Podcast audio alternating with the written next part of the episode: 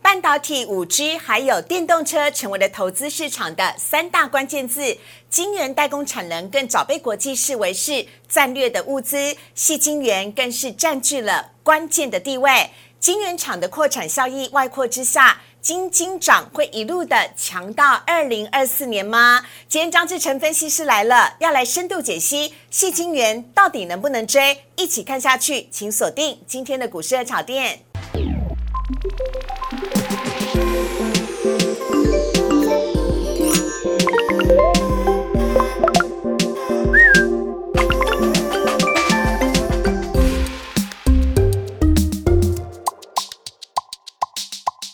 股市热茶店标股在里面。大家好，我是主持人施伟。今天呢，台股上涨，邀请来的是大家都非常喜欢的分析师张志成分析师老师，你好。四位好，观众朋友大家好。 老师，好事是是不是总缺临门一脚？我本来以为今天一开盘就会直攻上万八了耶。就差那一点点，对啊，因为要其实我觉得过万八哦，哼，会是一个很不一样的状态。什么意思？也就是说，人生海阔天空，嗯，应该讲说我大家因为现在看到希望过万八，对就是想要后面那个海阔天空的感觉。对对对对因为我们对已经有前面经历的一期一万七千七百九十四，前哪面几有次努力没有成功，大概这个努力已经有将近是，假如我没记错，从四月一直到现在，将近有嗯七八个月的时间了。所以就说，如果这个整理期可以度过的时候，嗯，因为最近市场上也有很多的一些专家啦，嗯哦，还有一些比较老的那资深的前辈，嗯也认为台股以后有机会攻两万点等等的。对呀、对呀、对，那其实最主要架构就是在于说，如果一万八以后可以是一个站得稳的阶段，嗯它往上的空间确实是有。嗯，所以才会有你可能也很期待说，哎呀，可不可以一下子就海阔天空一万八过去了？ 但是我觉得这个事情好事多磨啦。哦，好有，的时候股市吼、不要让行情涨太快，嗯。其实才有很多投资人可以上车的机会。 OK，那我们要耐心等，然后老师要记得带我们上车。好好好，没好，我问们来题。看一下今天台股的主题的部分呢、今天呢，美股的四大指数都是上涨的，尤其科技股跟费城半导体指数涨更多。那在内资的做账的机会之下，台股上涨。破万八的机会是不是大于风险呢？另外，半导体也变成战略物资了。这其中最关键的关键就是细晶圆是否会强到二零二四年，其中会隐藏哪一些的包呃标股呢？我们等会让张志成分析师来告诉你。我们来看一下今天台股的部分呢、台股呢今天呢是开高之后在平盘之上震荡，原本一开高呢就直冲来到了一万七千九百八十八点，只可惜了，原本大涨的台积电跟联电呢最后涨幅收敛，联电是收在平盘，台积电呢则是由红翻黑，再加上货柜三雄呢长荣也是在尾盘的时候拉黑，所以今天呢最终涨幅是收敛的，只上涨了三十五点，涨幅是百分之零点二，收在了一万七千八百三十二点。但我觉得喝嘎仔的地方是成交量没有扩大，只有三千六百七十三亿。另外呢，看到贵买指数的部分，贵买呢更强势了。今天贵买呢不仅涨幅哦，来到了百分之零点八七，而且今天已经创下了波段的新高，来到两百三十的点位了。另外呢，看到成交量呢只是增加来到了一千一百七十九亿。好，来看到大盘的部分，要来请教一下老师了。老师今天呢，呃，本来以为全世界最大的利多就是美股上涨了，结果呢，今天呢，美股虽然有上涨，但是台呃今天的台股没有持续到最后，留下了一根长长的上影线，跟上一次呢要攻前高一样，也留下了一根上影线。老师怎么看待、怎么解读今天的台股呢？呃，我想今天的台股哦，嗯大家本来可能期待说美国股市表现很好，尤嗯其费城半导体一度涨了快五个百分点，对，所以会想说是不是台股会直接一举飙出去？嗯，但是哈、我必须跟大家讲一个，其实大家在期待台股会飙出去的时候，你是看美股涨，嗯对可是实际上应该大家知道，小米，上一波美股在跌的时候，台股根本没跌， 对，我我应该没那个时候讲就错觉得是不是台股跟美股脱钩了？思维讲得很好。当嗯你觉得是脱钩的时候，你就要坚持它叫脱钩。哦，你不能因为说今天美股涨，啊那、我们台股也要涨；美股跌，我们也要涨，那永远都在涨。嗯那那台股就变成是一个所谓的独立经济体啊，但我觉得不大可能。哦嗯哦，在原则上，台湾有很多的代工的供应链还是跟美国有关。是的，那唯一能解释的一个重点是在于说，我们台股这一段期间，因为有要公布所谓的十一月份的营收，哎，嗯所以呢，各位可以看得到，你像到这几天刚刚好。其实之前在涨的时候，就是很多的公司，嗯你你你如果可以，你今天去开始把很多上市贵公司公布营收把它翻出来，是你会翻到几乎都利多。哦可是反而公布利多的时候呢嗯，如果有些股票，我今天提醒大家，嗯你在最近这几这这几天当中，如果公布利多，有些股票拉的比大盘这一万八千点还要更远很多嗯的话，嗯，请注意，假如你看到这种一样也是这种黑黑的上影线，或是黑黑黑的转弱的线，嗯，那种就不能追了。哦哦，那种要休息哦，因为市场上已经把利多酝酿提前先拉。就利多已经先出尽了，对，讲得很好。所以今天这个大盘就有一种情形，嗯其实如果要过一万八站得过去，我相信大家都知道，嗯，你一个技术性让任何突破一定要量够，对不对？。对今天量是萎缩，对，这个萎缩的架构里面告诉我们一件事情：市场上就算是美国股市这么大的利多，想再继续追，嗯它追不下手，哦所以必须要休息以后嗯再去酝酿另一次更大的攻势。好，那这个休息，我觉得不用怕。哦嗯，哦，最主要的关键是，毕竟你在刚我跟大家报告说，十一月营收已经有很多是已经拉在很远的地方。对对对，那那些股票已经利利多出尽了，有的人不知道觉得营收好，现在才想跳进来追，嗯那被套到了，那没有办法。可是要聪明，就是说，你假如说一步，你要现在开始学会，嗯利多永远是在后面呈现的时候，嗯你要在那之前就要卡位。哦，所以呢，今天这个大盘告诉我们一件事情，虽然上攻不会马上表态，是但是等待下一次。嗯今天可能有些股票利多出来，已经在被人家给调节出货，对要注意哦哦对。对对对对，然后等它压回来震荡以后，嗯好、简单讲啊，有没有？因为因为我想大家会想说啊，嗯其实这量缩不代表今天其实指数还收在近期的新高点，是啊虽然它是黑 K 棒上影线，对不对？但它收在一万七千九百八十八点的最高点，对，但但重点，如果要继续攻的话，嗯你两天当中，我今天就教大家一个关键，哼，两天当中，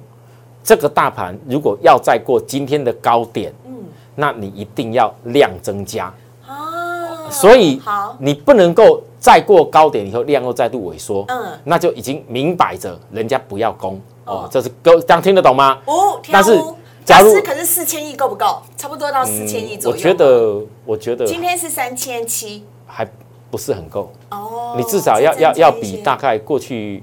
一个礼拜的最高量要大。嗯哦那好应该就够了。好嗯那为什么我讲这件事情，多头也不用太过紧张，这是个换手的状况。好因为刚思伟在讲这个贵买指数的时候，嗯是啊，贵买指数是很标准的量跟价是同步增加的，嗯所以贵买指数的小型公司它比较不受到。就是说，大型股这种营收的一些因素的影响之下是，嗯它题材性比较有继续拉。但是我要提醒观众朋友哦，贵买指数今天这个量跟价的突破，对，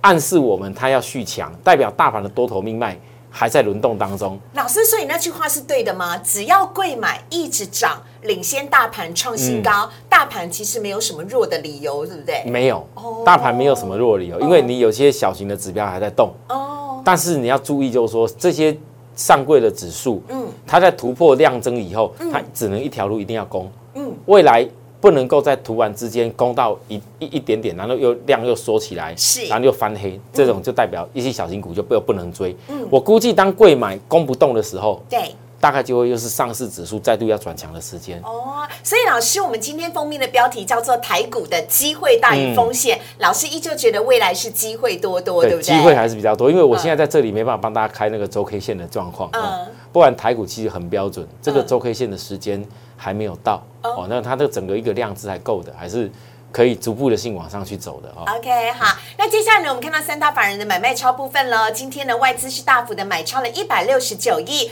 合计呢，三大法人是买超了一百八十九亿。那外资都买些什么呢？来看到外资今天买了友达，还有盘中呢大涨的长荣行跟技嘉，以及和库金，还有日月光。卖子是卖了开发金、星光金、群创、华航跟红海。另外呢，看到投信买些什么？投信今天买了长荣行、中信金、华航、友达跟台盛科。哎，老师，台盛科也是等会你要讲的细晶圆专题，对不对？嗯对今在这天其中台盛科涨停板，而且是很早就涨停板了。这嗯个我想哦，台盛科，嗯呃，应该应该说啦，投信最近买很多，对，有一点是在刻意在做账哦拉股价。好，老师保留一点，我们等一下后面讲。好好好好。好，另外投信呢，则是卖了金城银、福茂、荣成、旺宏以及金源呢。我们等会呢，看到张志成老师要带给大家的专题呢，要告诉大家半导体现在变成全世界最重要的战略物资了。那其中关键的关键，细晶圆会不会强涨到二零二四年呢？等会张志成老师来告诉你。我们先进一段广告，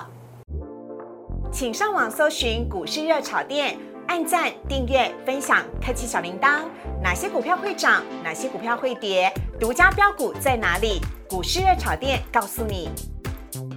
全市场最诚实以及呢最专业的分析师张志成分析师要来告诉你，到底细晶圆强在哪里？来看到今天的主题了，细晶圆有没有可能会强到二零二四年呢？接下来请老师来跟我们分享这个专题，有请老师张志成老师。好，这个我跟大家说一下哦，因为上一次来到这里跟大家报告第三代半导体的时候，嗯，我就是跟大家强调说，虽然汉磊跟嘉金很不错，对，可是因为涨幅已经有拉大，嗯那相对在第三代半导体的上中下游的概念当中，嗯不会只有汉磊跟嘉金。嗯，以前很早期，曾经台湾很流行叫做太阳能的什么三金、亮晶晶，哦，就指的就是合金啦、中美金啦、啊还有那嘉金。嗯那我上次来跟大家报告的时候，我特别提到，嗯，我认为合金跟细晶圆这些公司要特别注意他们。 我有印象哦，，应该应该应应该是有影响，但嗯，但很不幸的啦，没有很不幸，很幸运，但是我们要有追得上才可以，因为那一天我记得是十一月十一号，对啊然后之后合金就一直涨，就只有隔天就喷出去了。嗯然后我我我觉得我说很不幸说，我觉得我对有点对不起观众朋友，嗯，因为大家看到之后就直接就攻涨停，就整个直接就追着买。当然有追着买的恭喜大家，但是嗯没追到的，我是觉得很不好意思。但是不哦，会我告诉各位就是说，我认为这个涨势哦，嗯不要只有看今年这个条件而已。哎、哦这个这个细晶圆，我我仔细跟大家今天来分析一个重点。好首先哈、我们来看看下一页的内容。这我特是全球半导体细晶圆的出货的一个趋势，哦，我特别带给大家这个东西是要告诉许多观众朋友，你要仔细看哦。好，我们全球从二零二零那时候疫情发生过后，嗯你们有没有看到这上面？嗯，先不要看成长率，我们先好看那个紫色的那个那个棒子，哦，紫色这的，紫色的好每一个棒子，好，你从二零二零年第三季，本来的细晶圆的出货面积只有那一点点，到了现在已经成长到的是，就几乎之前的成长这么多。是，嗯那而且这是一季一季的统计哦。那这么多的成长底下，告诉我们一件事情，我们要了解到底是什么理由。以前也是细晶圆在做啊，对，以前也是有这些东西在出货啊。嗯那为什么他们突然之间会成长性变这么量，一直出货变那么大？嗯，严格讲，那就是因为有新冠肺炎的关系。哦。因为为什么哦？为什么是哎是我说哦，这个是对对对，不是、嗯因为老师新冠肺炎全世界都认为是利空哎、结果你现在居然告诉我细晶圆的量出货变大增是因为因为新冠肺啊炎。好，怎么可能？ 其实这个道理就好像呃我们之前大家很难想象，嗯新冠肺炎之后，台湾的这些联电呐、力积电呐、嗯台积电呐、然后这所有的半导体公司怎么突然间变得水涨船高，一直涨价，哎、这是真然的。然后一直大家一直在追产能，嗯到了现在大家一直不断在扩产能，嗯就是因为到目前为止还没有人能预测得出来，哦到底疫情什么时候解决？嗯，那因为当时疫情发生状况的时候，一开始是让大家觉得经济停滞了，是可是大家没有想象到，就是说疫情过后变成很多的产品嗯它都晶片化，哦都晶片化了。你不管是呃，以前我们可能手边除了手机，对可没有这么多的东西是晶片化嗯。可是为了因疫情，你没有办法全世界各地很流畅的时候，是它所有东西开始植入晶片，所以有不管是成熟制程、先进制程，全部需求量都大幅的增加，大幅增加尤其是成熟制程的部分哎、嗯，哦成熟制成的部分是因为过去，嗯他们的一个扩产是比较少，嗯，那你先进制成的部分是它必须要有一个良率跟制作的过程，哦所以台积电为什么它扩产需要一个时间在这边对对？那我就告诉大家就是说，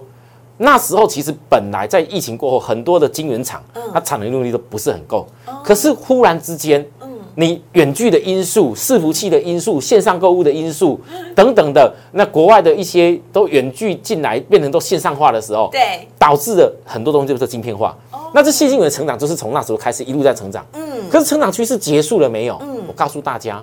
有一个现象告诉我们没有结束。为什么？你知道哦，吗虽然哦，虽然你看这成长率好像对二零二一年第三季还有点微幅掉下来，是啊，哦，大家就会说，哎，这次为什么二零二一年第三季第三季的时候，你看那些我我之前讲的合金、嗯环球金、嗯中美金这些，它都台盛科几乎都没有涨，为什么到最近才涨起来？嗯原因就在于大家认为那成长性好像掉下去，但这是不对的。嗯，你你不能够永远只看以前基期最低那时候的，要比较嗯哦。我当时去年疫情的成呃的出货量这样子啊，我现在就一直要无无限制的涨，不可能嘛，对不对嗯？你你你本来本来本来呃，我我举例出货量嘛，一一百万，嗯啊，后来隔一季变两百万，是成长百分之五十，是但在隔一季也是一样变成三百万，嗯那那你。对比起来，这剩下成长百分之五十而已，就没那么多了啊！哦啊，这样懂我意思吗了了解？嗯重要是看它整个出货面积。好，我们看下一个。啊好，下一个呢是老师帮大家呢来分享的 CMI 的年度半导体产业的报告。嗯，呃，这部分呢，我要给大家一个很重要的概念。好，因为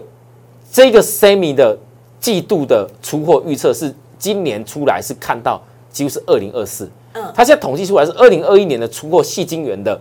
出货是比前一年度大幅成长百分之十三点九，是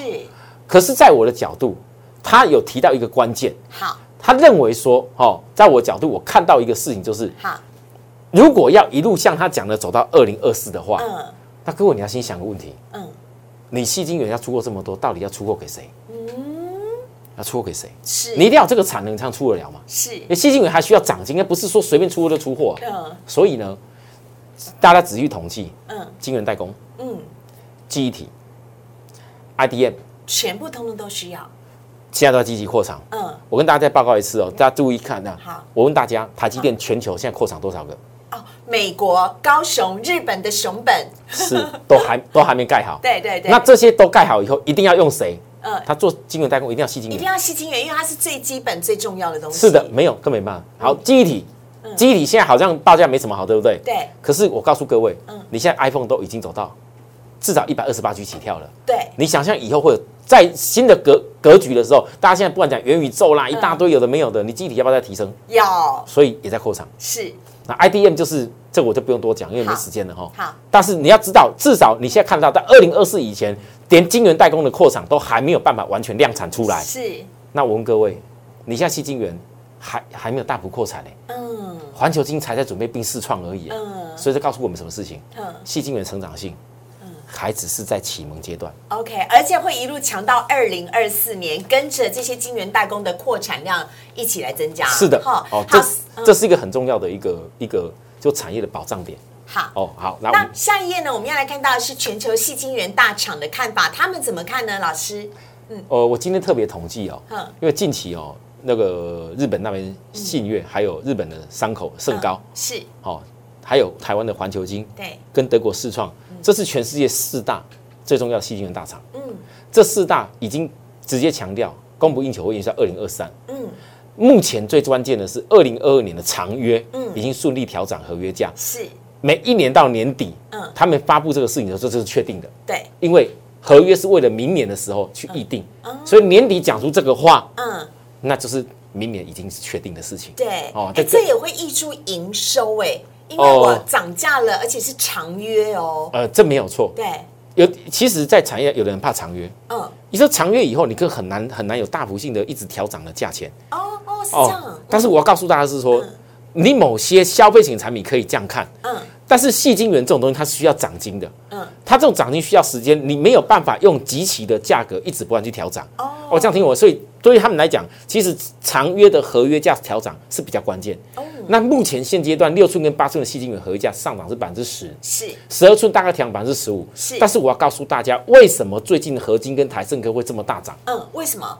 因为他们本身不像环球金，嗯啊、不像说其他的细晶圆的公司这么大，嗯他们是体型比较小的，嗯那合金甚至是十二寸厂才准备要出来，嗯，那台盛科在之前，其实台盛科就是日本的山口在台湾的跟台塑吧，是不是？对跟台塑合作的对，，它其实是混血儿哦，它是混血台日混血儿，对啊，以前以前是专专门做那个废废晶圆的料合成起来，对啊，现在不是，现在日本那边好像从之前我记得他们好像地震海啸过后，嗯就慢慢的把一些产能拉进来这边，啊，现在已经不够用，所以台盛科几乎又又多了一个新的十二寸厂的概念，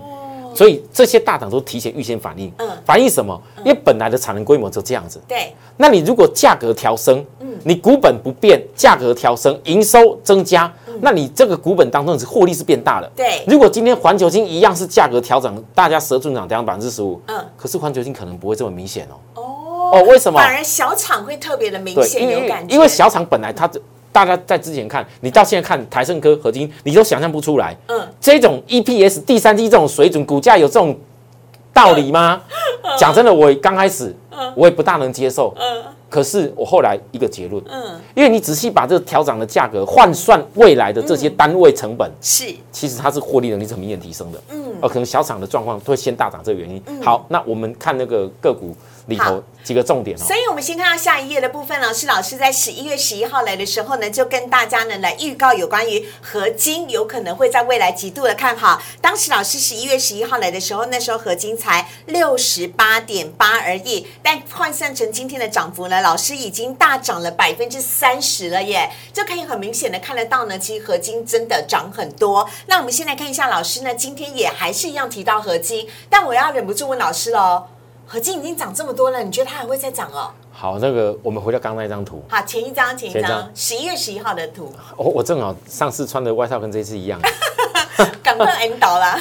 我我其实要告诉大家哦好，我为什么上次放张图给各位？嗯嗯，因为那时候大家怎么看，在还没有突破的时候，你不觉得这个陷阱就看起来像空头的样子吗？有个头部的样子，对不对？对，我特别画这样就告诉大家，嗯它是在一个斜向式的头链头部双是个双底结构，并不是头部。嗯，它在突破以后，来导播我们拉回来，现在这一页，现在的今天的好涨跌幅，来我们看到当时的底是在那么低，嗯，那后来它突破以后有没有嗯？这个突破以后就变成了它把那个底部的满足幅度先达成。是，那底部满足幅度达成以后呢，现在这里因为技术面指标已经过热，对而，且现在量没有办法一直的可放大。是，那我建议大家，嗯如果合金在这个月公布营收，我讲没错，应该这一两天了啦，嗯，哦，快一点，可能今天就公布了，我们录影的时候我还没看到。好，如果公布出来是利多，嗯是大成长营收，因为它十二寸厂的贡献进来的，嗯大利多的话，嗯你要注意，短线上再拉，假如量还是出不来的话，嗯那涨幅过大，我建议你最好等它回档修正的时候，哦再来去介入。而且老师好明确，他说十十日线到二十日线呢、就是我们已经在图上帮大家画出来，那是一个可以参考的点。嗯对，那个不点是最漂亮。啊为什么那个点最漂亮？嗯因为它之前在那个突破，正好我们讲完了，隔一两天它冲出去那个跳空缺口是，对对不对？对哦那个缺口不会再来了。因为为什么不会再来？因为它的技术均线已经支撑住了。是，所以，以假设万一真的盘有异常意外，嗯，比我预估的十日到二十日均线之间还更低的话，嗯嗯恭喜大家，嗯，我就可以找机会了。哎、哦老师，那我很直白的问你哦，人家今天台盛科才是涨停板的那个，那你说两个都是小而美、小而量大的，那你为什么讲的还是合金？那合合金跟台盛科不是都是涨多了的吗？还是有分别，因为台盛科本身它的一个股本，哦，嗯可它它的股本没有像合金还是有一个股本性，台盛科股本又更更加没那么大，哦而且你看台盛科股价两百多了，嗯，因为台盛科如果在这里介绍大家的话啦，万一投信十二月已经从十一月就一路买上来，对啊万一你正好做价被投信做价，你去追到高点，我不是害了观众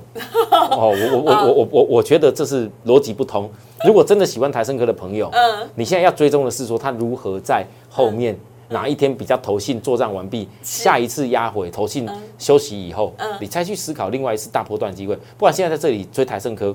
我讲讲，我真的带不下去哈， OK 这个 了解啊啊啊！哎，老师，你真的是诚实韭菜包哎、下一档呢，我们来看到的是中美金。老师，中美金哦，您看好的原因是什么呢？而且为什么不是推荐他的 baby，他的呃很有钱的孩子环球金，你是推荐中美金？也是因为价位的问题吗？因为中美金比较便宜。其实其实环球金哦，哼，你要说它是价位问题嘛，是我一个考量。嗯就好像说我上次来跟跟大家有聊到那个伺服器的对那些高价股，对哦那个那个微影啊微影对不对哈？哦嗯我印象那很深那刻那有些投资人看就说，说张老师怎么都告诉他高价股，那对不好意思。那但是我环球金今天不讲，是